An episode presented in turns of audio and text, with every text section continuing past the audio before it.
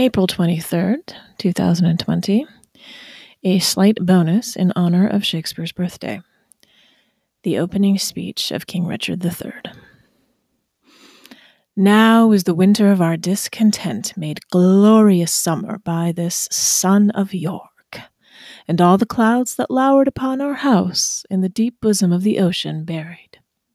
Now are our brows bound with victorious wreaths, our bruised arms hung up for monuments, our stern alarums changed to merry meetings, our dreadful marches to delightful measures. Grim visaged war hath smoothed his wrinkled front, and now, instead of mounting barbed steeds to fright the souls of fearful adversaries, he capers nimbly in a lady's chamber to the lascivious pleasings of a lute. But I, that am not shaped for sportive tricks, nor made to court an amorous looking glass. I, that am rudely stamped and want love's majesty to strut before a wanton, ambling nymph.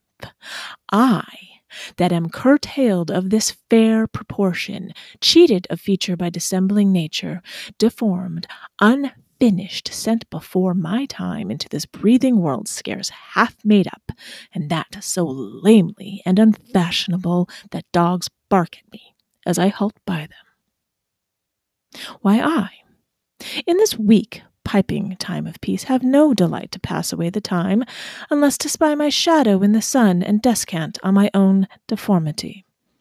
And therefore, since I cannot prove a lover, to entertain these fair, well spoken days.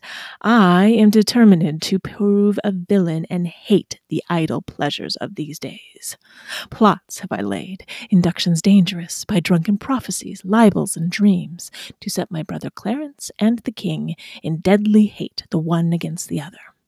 And if King Edward be as true and just as I am subtle, false, and treacherous, this day should Clarence closely be mewed up about a prophecy which says that G of Edward's heirs the murderer shall be. Dive thoughts down to my soul. Here Clarence come.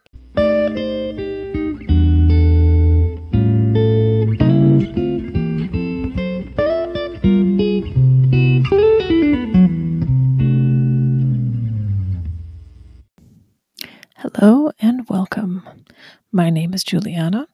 I am here in the month of April 2020, and I am reading some poetry to you. I hope you enjoy.